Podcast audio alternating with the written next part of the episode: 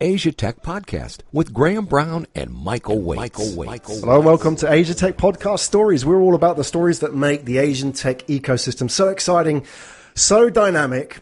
Today, here in the ATP studio to share his story. Well, this is going to be really interesting, folks. We've got an ex Googler who left Google to sell flowers. So that in itself is a story to tell, but we've already spoken. I mean, the last time myself and my next guest here, Steve Feiner, spoke was a year ago. A lot has happened since then, so I'm really keen to get an update on what the latest is with Steve. But before we start, Steve, welcome to the show.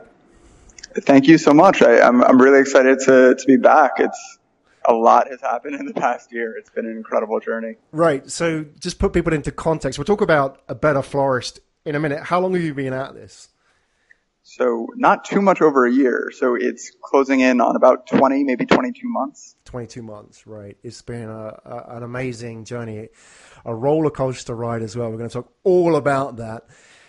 Background to this, you were at Google previously, one of the best jobs yep. in the world, obviously. You then decide at some point in your life to go and do your own thing there's a story behind this, isn't it? Why you chose flowers? I know you, you, told me before, but for the benefit of the listeners who haven't heard about you or this story, please share with us what was the genesis of A Better Florist?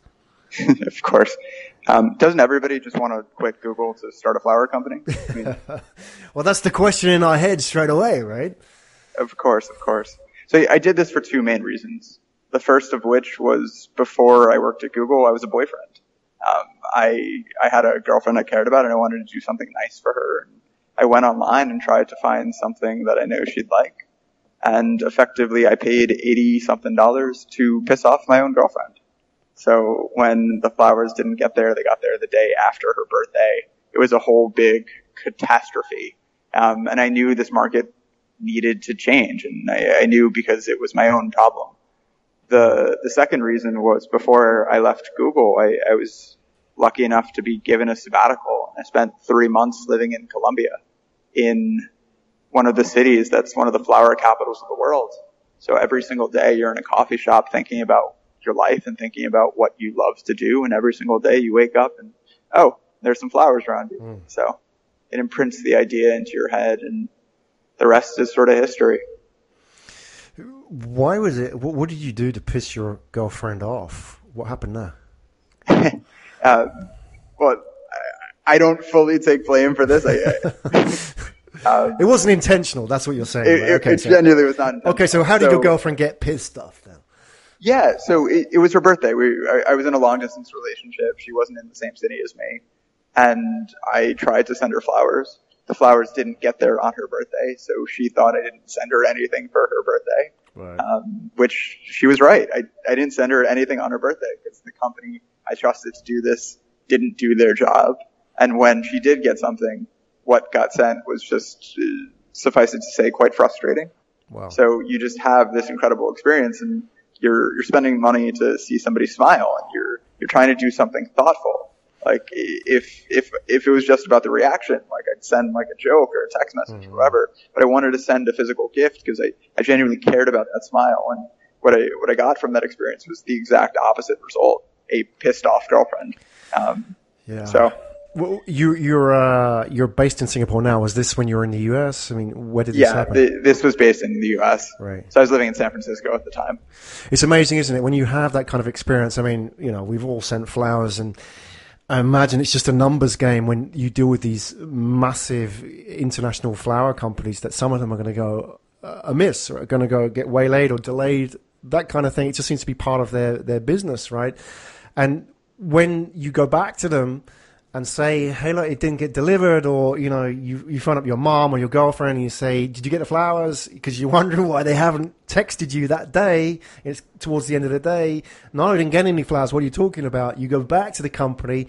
Their resolution is they just give you them a refund, right? But as you said, it's kind of that can never replace that the the anti smile that you've created, the anti happiness that they've has happened in that day, right? Because you can't undo all those feelings by simply getting a refund, can you? Absolutely. So let's talk about why you then decided to put that right. What was the the idea behind all of that when you sure. could have simply built an app, being a Google guy, right? Why did you go into into the analog space and deal with flowers? I mean, th- these are a product which have a shelf life. You know, they're not easy to transport. You're, you're picking one of the hardest products, apart from like food delivery. You're picking a pretty tough category to get into, right? Ah, sure. At, at the end of the day, the challenge is what makes it fun. But as we were talking about previously, you, you have these big folks where you're just a number and sometimes the stuff sort of happens. But let, us just sort of unpack that issue just, just a little bit. So globally, you have like Interflora, 1-800-Flowers, FTD, you have these billion dollar companies. And these billion dollar companies don't deliver flowers to Singapore or Tokyo or Taiwan or Dubai. They rely on a network of other florists to do the job for them. And that network of florists, ultimately, they have their own customers. They're an Interflora florist, but they're also Steve's florist. And if Interflora is going to pay them 40 cents on the dollar of what they can get for if the customer went direct, well, who's going to get the fresh rose? Who's going to get the better service? So you have to get your, you have to roll up your sleeves and get your, your hands dirty if you really want to fix the root of the problem. So that's, that's ultimately what we wanted to do we wanted to vertically integrate so we could do away with some of these calamities and ultimately take responsibility. Hmm. So let us understand the market a little bit. The, you talked about Interflora, Teleflora, 1-800 Flowers and so on. These are the big guys who are multinational. The way they work now is effectively they outsource that whole process to Steve Flowers on the high street, right? Is that how it works? And they don't have their own distribution centers? No, no, for for the most part, they just rely on insert local florist. Right. And the insert local florist, they're they're not they're lovely people that have been career florists that just love flowers, but um, with these big guys taking an increasing share of their profits, they're just getting squeezed. So what are these guys to do? Um, ultimately, what's left is a product that eventually gets delivered, but it's neither satisfying for you or for them or for anyone. Um, and you have these large businesses that are just making a decent amount of money on this. And I, I, just viewed this as really an atrocity. And I thought we could, we could fix this and deliver a product that made it better for the consumer, made it better for um, the, the companies, and hopefully did right by everybody in the process. Why didn't you just go and set up Steve's Florist on the high street? I mean, if you're talking about putting smiles on people's faces, that would have been fantastic, wouldn't it? You would have regular customers walking in every day. That would have made you happy. No, why? Why did you not do that? Why did you then decide that you wanted to do it on a different kind of level and different scale? Sure. I, I'm not against like I, in the very beginning. I it was this was in my apartment. I, I was Steve's florist on High Street.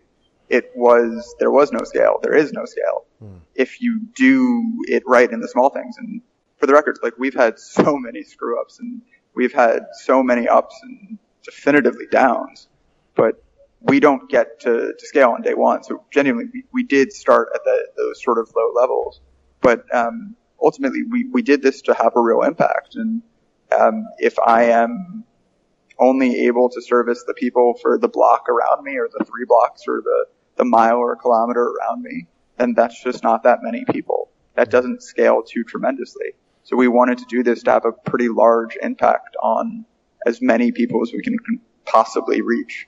A hundred smiles a day becomes a thousand smiles a day, becomes 10,000 smiles a day, mm-hmm. and on and on and on it goes. So you have to scale if you want to be able to, to have the impact that, that I think we really should and we, we really want to create. Mm. How do you measure that impact, Steve? What is, I mean, obviously there are the numbers, is there anything beyond the numbers which you can measure the impact you're having on people's lives? So I, I, I find myself being a, fairly quantitative individual. Like my, my dad's a, an accountant, my father's a statistician, but like, so of course there are the numbers, but genuinely it, it's the anecdotal stories. It's the moments that matter. Um, so one thing that, that we set up on our team is, and we, we've stolen it from Steve Wynn, who is just mm. an incredible leader um, is just tell me a story. Tell me a story about how you went the extra mile. So one of our one of our couriers, Joanne, she sang to a, a special needs child on her birthday. Nobody asked her to do it, but like the look on that child's face was priceless. that that is the impact that we had. Or um, one of our couriers, Patrick, found out this woman wasn't home. Oh, where is she? Oh, it turns out she's in the hair salon. So he went into the hair salon and like gave her the bouquet Wow. in the middle of like her hair appointment. That was and like awesome. genuinely, yeah, it's like that is the impact. Yeah. Um, all the numbers will eventually be what they are and what they deserve to be, but it, it's the stories and those magic moments that is Right. Yeah, I mean the stories and the numbers can't be separated. The stories really are the the human angle on those numbers, aren't they? How do you? This is a challenge. I'm always curious about this. And you mentioned Steve Wynn. You know, obviously as a fantastic example. I'm curious how you institutionalize that, if that's the right word. I don't know if there's a better word for it. But you know, as you grow, how do you make it such that those stories and the become part of the organization and you know you have the right people to do that because this is key isn't it when you're not recruiting the delivery driver because you know when you're starting out you're doing everything when you're not doing that personally how do you make that happen when you're you know a team of a thousand people have you thought about that challenge yes, yes, I have. Um, the answer I have to that is pretty disappointing. I, I genuinely don't have a very good answer. It's it's it's it's quite a challenge, and to be honest, I, I think the vast majority of businesses will ultimately face this challenge and struggle with it. I I think we're lucky enough where we don't have too much of a scale where a lot of the things I can be involved or our, our wonderful team can be involved in with the core nucleus of our team. I, I think it, it's a great, strong team. So I, I think for the immediate future, we should be okay. But going forward, absolutely, we, we will tackle this. And the only thing I can say is as long as we have a very core sense of belief and structure and culture, and ultimately we are doing this for this reason, and we are prioritizing that smile over that dollar. Um, that's that's the only thing that we can do. But um, I, if anybody solves this, please let me know.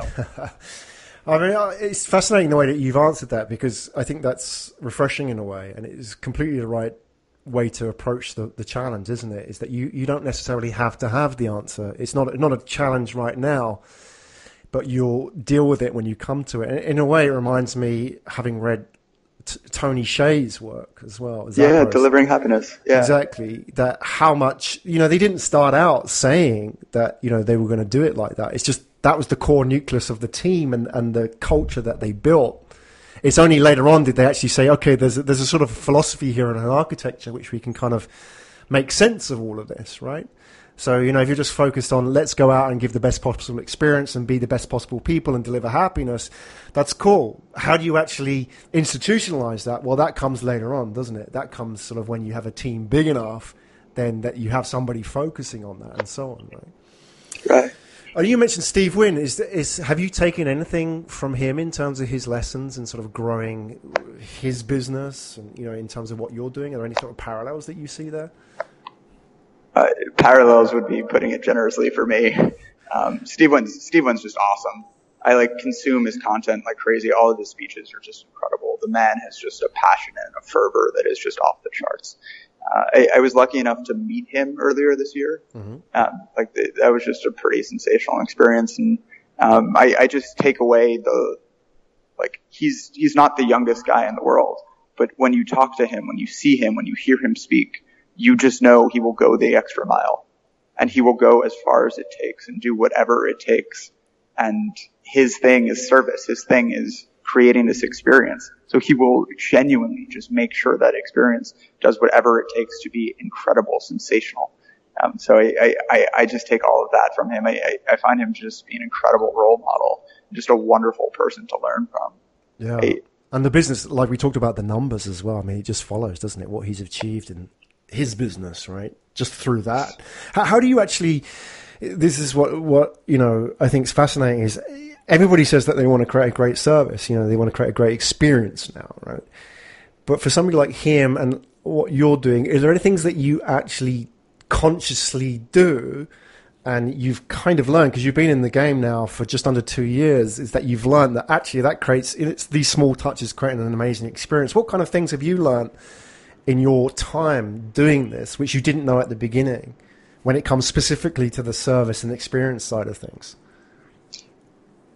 So, in my head, there are two different ways to answer this.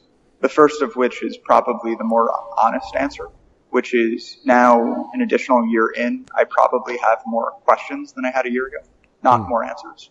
I, I think my self-awareness has increased and ultimately I realize how little I know and how poor I am in such a variety of topics. So if I am below average or 10, the 10th percentile in anything, I know to ask for help. I know to figure out and hopefully locate an answer. Um, so I, I think that is one of the biggest sort of lessons, learnings, things that needed to happen. Um, that impacts customer service, that impacts service in general, and it impacts just everything. Um, to to answer it from from the other side, so from a more tactical perspective, I I, I think I think the main lesson here is to have both a number approach and then a non-numbered approach. Like operations is one of those things where you really do need to have pulse, pulse checks on your business daily. And depending on what your business is, like the key metrics are maybe net promoter score, on time delivery, um, fill rate, return rate, whatever it is. Um, and all those things will matter. And if you um, optimize towards those numbers, fabulous. But it's the people that are running these numbers. So if you don't spend enough time optimizing for the people that are running these numbers, well, like all the optimization for the numbers themselves, yeah. it, it will eventually break. So I, I, I think the, the best thing I can say is have a, a strong focus on both quantitative measures and like qualitative measures as well. Like there's a strong amount of emotional intelligence that needs to be done with all of this. Um, and it's, it's really just the people in the front line that makes all of this possible. So figuring out the right sort of incentive structure and the right sort of compassion to make sure that they want to execute and do an amazing job. Hmm. How many people are you now, Steve? It's low 20s. It's, it's nothing too crazy. Right, right. And have you been active, hands on active in selecting those people? Yeah. Yeah, I have. Okay. So, uh, I mean, the point I want to get to is you talk about the people at the front line. They are your brand, effectively. You're talking about net promoter score, on time delivery, and you're so right. No matter how strong your organization is when it comes to the numbers or operations, at the end of the day, it's whether or not the people are the right people for that. So, how are you going about getting the right people into your business? Because I imagine everybody wants to work for an ex Google guy because he knows what he's doing, right? So, that's going to be easy enough for you to recruit people. How do you make sure you get the right people to make this business fly? you, you don't you, you don't know anything, or I don't know anything. Um, and like the irony of like, sure, you want to work for the ex Google guy because he's smart. In reality, he's not. Like you're too humble. Twenty eight. Nah. Like I, I, I think I, I genuinely think the things that I don't know are just so much more than the things I do know. And every single day that passes, there are just so many more things I realize that I just do not know. Um, hiring is genuinely one of those areas. And mm. I, my mom actually has like helped me a decent chunk in terms of systematic processes to hiring. So that I, I, I, I've tried to learn from, from my mom in this regard. And I, have also actually tried to pull some of the best practices from Google. So four main interviews, everybody is rated on a certain scale based on these criterias. We're asking these questions to assess these sort of things, but I, I think we've made some genuine mistakes and I think right. we'll continue to make some genuine mistakes because hiring is hard and recruiting really good talent is, it's hard. Right. Well, you know, I, I see, especially in a business like yours, the recruitment really is your marketing strategy, isn't it? I mean, people see. Going to go back to Tony Hsieh as an example. How much effort they put into recruitment and how that impacts their brand in the long term. And HR, I suppose, as a function, is always seen as a you know a cost center in any business, but ultimately now these days it really is the marketing the key, the core, the DNA of the marketing. So you say, for example, that you started out, you've made mistakes in recruitment. What do you know now about team building that you didn't know when you started out? That things that you've changed from mistakes made along the way? So, like, your memory is not accurate. Like, the hmm. way in which you remember things is completely subjective and your brain will literally misremember certain things. There have been a number of like scientific studies on this. So like you might you might emotionally feel somebody is like a great candidate. You feel super like cool around them. But in reality, like unless you were systematically breaking it down into, oh, they are answering it this way and this is, this suggests this Hmm. versus, oh, I love this dude. This dude's great. Right. Like it, if you, if you opine at the, this dude is great level versus the, this guy has great problem solving, a bit stubborn, um, analytical work could use some skills here, um, and clearly like no leadership. Um, if, if you opine at that level, that is a lot more useful than like great guy. Hmm. Like the, the great guy stuff, like just please throw it out. But like, like even in consulting, even in Google, like all the interviews really were just like, oh, you love football? I love football. Fantastic. Like, Right, like- how, how do you how do you temper that? Because it's always you know the challenge is, is that we make decisions on emotion and justify with logic, don't we? So uh, yeah, he's a great guy. We both love the same football team, and then you end up justifying all the logical stuff to shoehorn that in to fit. Right? It doesn't matter about his leadership because you know he's learning. And how do you structure that in a way such that you don't allow that? Hey, he's a great guy decision to override all the other kind of detail which you're talking about when you're building your team. Honestly, like I, I don't really know the answer. I, I know how we're kind of trying to solve it. Um, and the way we're kind of trying to solve it is just by diving deeper and deeper and deeper and trying to ask more probing and probing and probing questions of ourselves. So anyone who interviews this person, great. Why do you say that? Great. What demonstrates that? Okay. How do we further assess this? What are the gaps we have with this candidate? Why do we feel that way? And like, don't get me wrong, like the human side of this fundamentally is important. We all really want to work with people that we want to work with. We all want to get out of the bed and like, like be around people that are great to be around. So it, like this stuff does have a use, but it, it's probably mainly 20, maybe 25% of the equation hmm. as opposed to 75, 80% of the equation. So we just need to weight it accordingly and probe and dive and dig and to find is it is is it being weighted effectively? And I, I think if we continue to ask those questions of each other, we'll we'll hopefully continue to get to a better answer. Yeah, I mean, go, you mentioned the, the the story of your delivery driver, the lady who went to the the lawn, not the laundrette, to the hairdresser, the Yeah, salon, to the hairdresser. right? Yeah.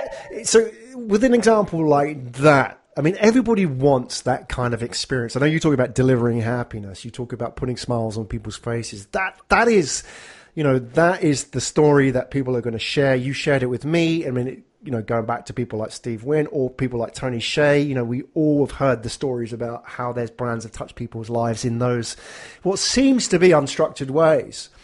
So, how do you look for that in somebody when they're applying to a company like yours? Is there a sort of a telltale sign that they will be somebody like that? Because that's gold dust. I can- really. no, No. right. Yeah. So there's no way that you could know that person's going to turn out to be like that. No, honestly, and especially with drivers, a- a lot of the learning is retroactive and not necessarily proactive. So you can look for like extroversion, introversion. You can see punctuality. You can see attention to detail.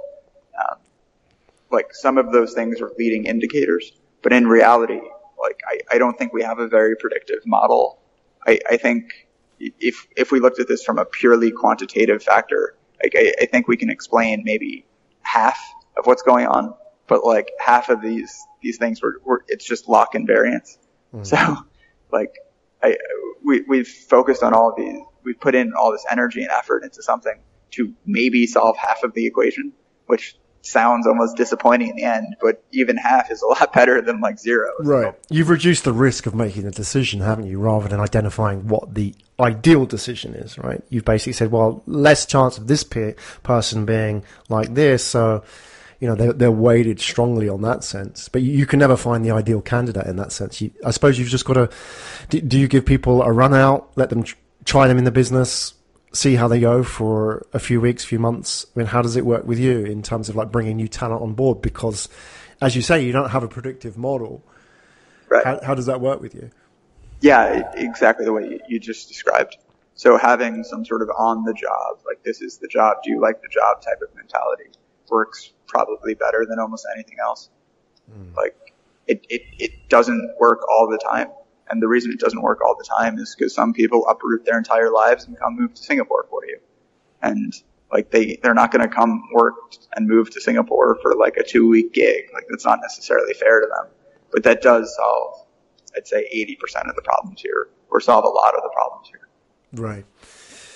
Yeah, it's I mean, it's fascinating listening to your story, Steve, because you seem remarkably humble for somebody who, well, you worked for Google. I'm not saying that carries any kind of character connotation, but you could easily be in a situation where you profess to know it all and going into a startup world as well. You know, you could be in a situation where, you know, I, have seen this, I've done this before. You know, I work for Google. I'm just curious how, how you sort of, you know, you come across so humble. Have you always been like that? Is, is this a conscious thing for you that you're aware of your limitations in that respect? How do you go about that on a daily basis? I, honestly, I, I, don't notice it. So the vast majority of people around me are smarter than me. Like, like I, I try to surround myself with people who, and like they're not smarter than me because I'm so intelligent. They're even more like they're smarter than me because they're just smart people. Hmm. Um, like I, I just in my version of the world, we all try to like find people that we enjoy and like to be around. Um, and in my version of the world, I, I tend to be around some like wonderful folks who some of them are brilliant, some of them are wonderful, some of them are interesting, whatever. Um, ultimately, in having conversations with these folks, you realize that I don't know what the hell I'm doing. Um, you also realize that they don't know what the hell they're doing either. Um, and most people really don't know what the hell they're doing. Uh, it, confidence is like I, I, am for the most part quite confident, mm. but in reality, like confidence can be shown, confidence can be faked, it, I, I, genuinely believe it, it, takes a level of confidence to say, I don't know. Um, like, how do we solve this versus like, you're not going to get anywhere if you just like proclaim to know everything. Like that, that's not how you solve the problem. It's not how you solve any problem. Right. I mean, there's different kinds of confidences, as you said. Do you see yourself as a front man for the business? Are you happy to get on stage and be the pitch man to, you know, do the vision thing get on and or do you not see yourself as that kind of leader? I i don't mind it. I, I, I am happy to do whatever is necessary to do. If i am a garbage man i am a garbage man. If i am a plumber i am a plumber. If i am a task rabbit i am a task rabbit. Like the the ratio between cool work and probably shitty work that i do is probably like 70% shitty work. Like if, if somebody needs to clog a toilet or unclog a toilet it's your job. Right. Like exactly. If you need to go up on stage and like, yay, go whatever, like that's that's your job too. But like, um, I I think I'm basically like a stopgap for just about anything, um, and it seems to work okay. It seems like we're we're doing pretty well. So. Um, hopefully we just continue to execute, continue to just focus on every single day getting a little bit better and you, you should start to see some pretty decent results. Okay, let's put this into context of where you've come from. So you've been, I mean, last time we spoke was a year ago. I mean, even then that was quite new for you. You're saying that you're constantly learning. I know yep. you say you, you profess not to know much about certain things, but I, I, think you're just holding back a little bit more. And maybe obviously you're surrounded by people who are exceptionally uh. talented as well. What do you know now into your journey that you didn't know when you were starting out? I know that's sort of opened up a whole area, playing field for you, but what are the key things that you know in business which have become apparent to you only through actually doing it and learning the hard way? So, there are a few things that just sort of jump off in my head. The first is sort of how nonlinear everything is. Like, you assume that if I invest six hours versus I invest 12 hours, if I invest 12 hours, my payoff should be better. Mm. It's not true. If you invest 30 minutes and that 30 minutes is doing a favor for the right guy that matters, that can produce like 2,000 hours of utility. Like everything is just really, really non-linear. Anything to do with partnerships or fundraising or sales or recruiting is, it's not the hours that you put in, it's how those hours that you put in matter. Um, so that's been, that, that's been a really interesting conclusion Um, I don't really know how to like make that a little bit more useful for anybody. Um, does that sort of affect the way that you use your time now? Because as you said, putting in 12 or 6 hours not necessarily the same or double, and you can have one conversation or one meeting which could be worth thousands of hours, right? Does that sort of change the way that you go about things, like, as opposed to at yeah. the beginning? Yeah, no, it definitely does. Um, and there's certain events that I will go to, or there's certain people I will open myself up to, and um, if certain people call, I will always answer. But like, it, it's far from a perfect solution because like the flip side of this is that 30 minutes that you think will be worth 2,000 hours, right. chances are it's worth zero. uh, it, it's just the one in a hundred. You're effectively trying to chase these like one in a hundred moments, mm. um, and trying to set yourself up for as many one in a hundred moments as you possibly can. Um, another main area, and I, like I, I think it's it, it, it's pretty heavy in terms of like my overall message is just how how much we, we all really don't know. Like fundraising is a great example of this. Hmm. There are some people who are professional fundraisers that are just incredible. They talk about the demographic shifts of the millennial populations in these core markets and how this is poised to do something that is so much, it, it's incredible. And then the way in which they sell this, the way in which they lend this in, the way in which they earn the trust of the, the folks that are that are listening to them is just incredible. And then the way in which somebody who doesn't know what they're doing, and let's be honest, like a, a founder of a startup doesn't mm. really know what they're doing. It's just so inefficient. It's so like, oh, like maybe we should do this next, or like, like how do I make you close, or like what what happens now? Like just having access to people who genuinely know what they're doing and asking for their advice and trying to close some of those gaps is incredibly useful. Um, one of, one, one of the other like major things is it, it's just so hard.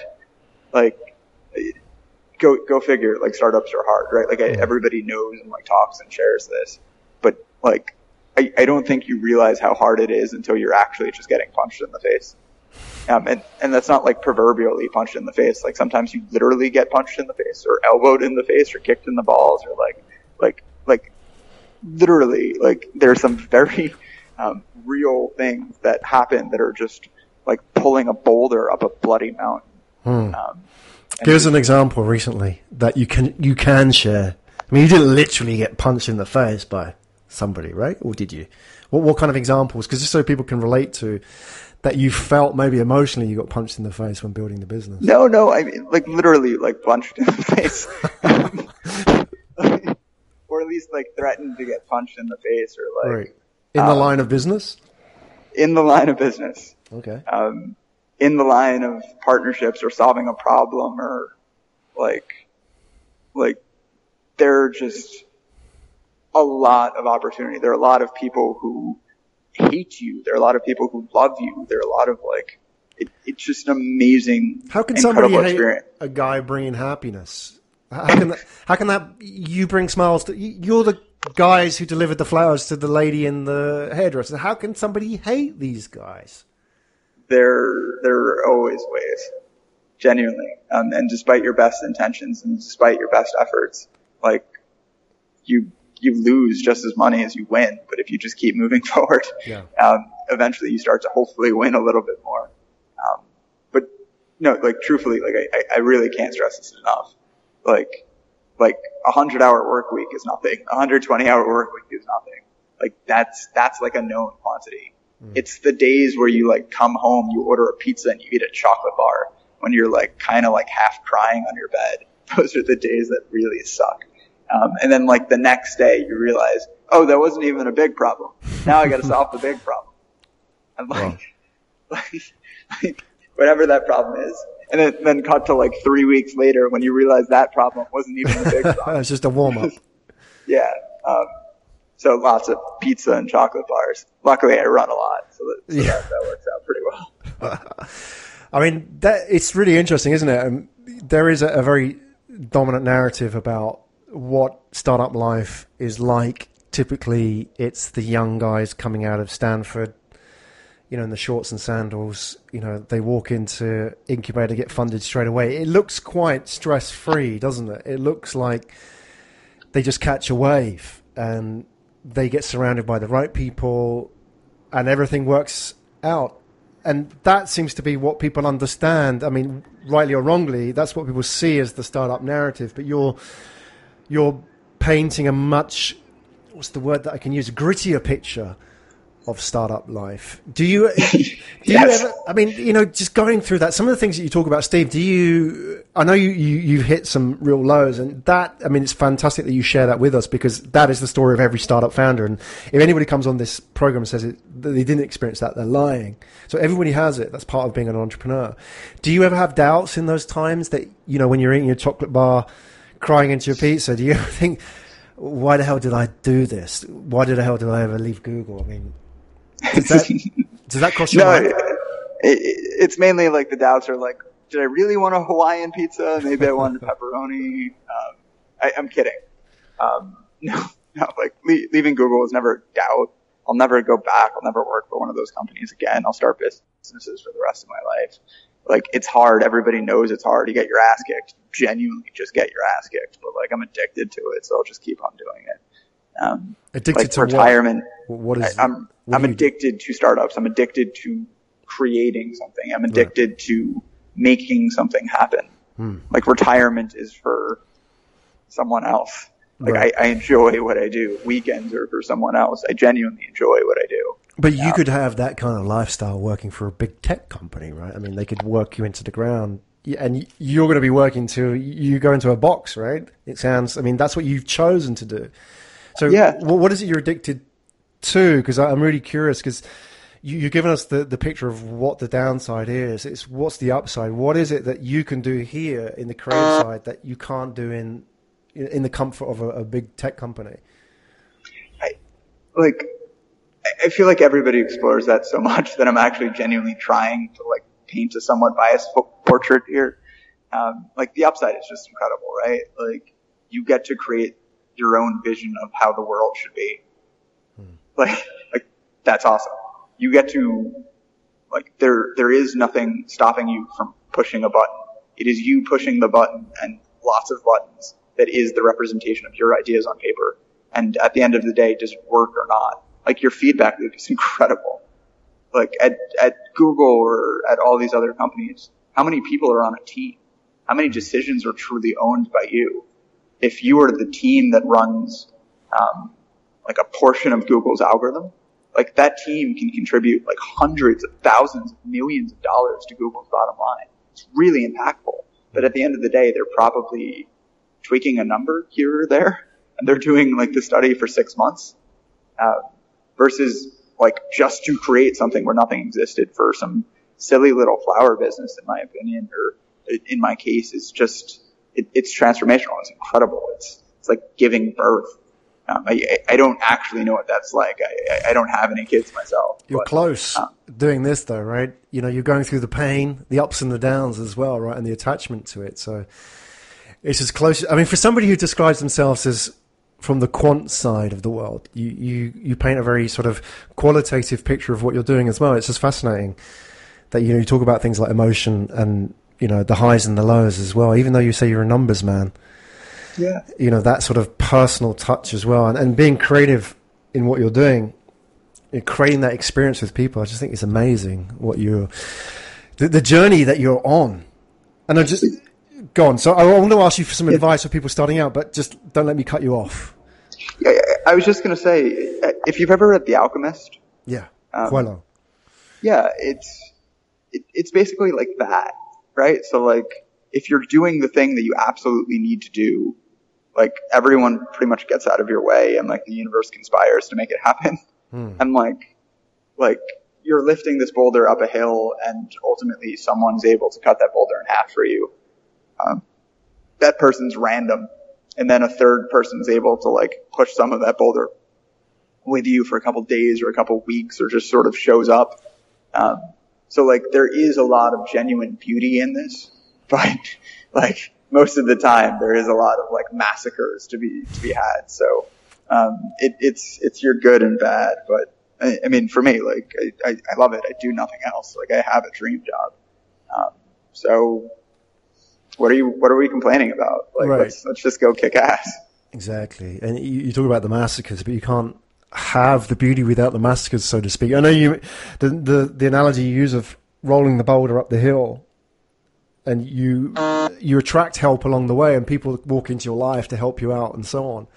But it's an important part of that, you, that you ask for help, isn't it? And put yourself in a position where you're vulnerable because if, using your analogy, if somebody's to come along and say, "Hey, you need help pushing that boulder," you say, "No, no, no, I know everything. I can do all this myself." That's the problem that we get into, isn't it? Because we we fear that we look like we don't know what we're doing. But if you, like yourself, are quite honest and open about this, then people will come and help you, and you'll yeah. open the door for those people to walk into your life as well, right? Absolutely. So let's talk about people starting out. I mean, people listening to your story, Steve, I'm sure will want to do at least a, a part of what you're achieving there at a better florist and, and to have that kind of impact. If I was starting out younger, less experienced, I was starting out in university or maybe graduating. What do I do? Do I, I mean, if I wanted to do what you're doing, would it make sense for me to go and work for a Google or a Facebook first and then start my own business or just go straight, do the computer science, computer engineering degree, go to the incubator, what what would make sense today, knowing what you know now? So we didn't actually talk about like this specific element, but I, I my my answer might come out of slightly left field. Um, so before this, I actually worked in consulting, and I actually view consulting as a far better jump off point to startups than Google is. Hmm. Like Google is a great brand name and wonderful people and opens up many doors, but fundamentally all all the startup is is solving a problem, and consulting gives you a structured framework to solve that problem on repeat. Um, so if you are more efficient at solving problems, that that helps more tremendously than just about anything. So I, I, I genuinely would prioritize consulting over a Google or mm. Uber or a Facebook or any of these other like immensely wonderful firms. Um, the, the other thing to just sort of talk about is sort of situational readiness or like, do you have the right skill sets for the geography? So if you're in San Francisco or New York, these are predominantly, predominantly San Francisco is an engineering led culture. So if you are product engineering, investors won't invest in you unless you have those skills and you are a great tech guy. You are a great um, insert language, insert specialty, AI, machine learning, whatever have you. Um, but out in Asia, a lot of the a lot of the efficiency, a lot of the, the arbitrage opportunities here aren't super technical. Um, maybe it's because we're not truly on as much of the cutting edge as like, I, obviously China is incredibly cutting edge. Um, and like the valley is still pretty decent.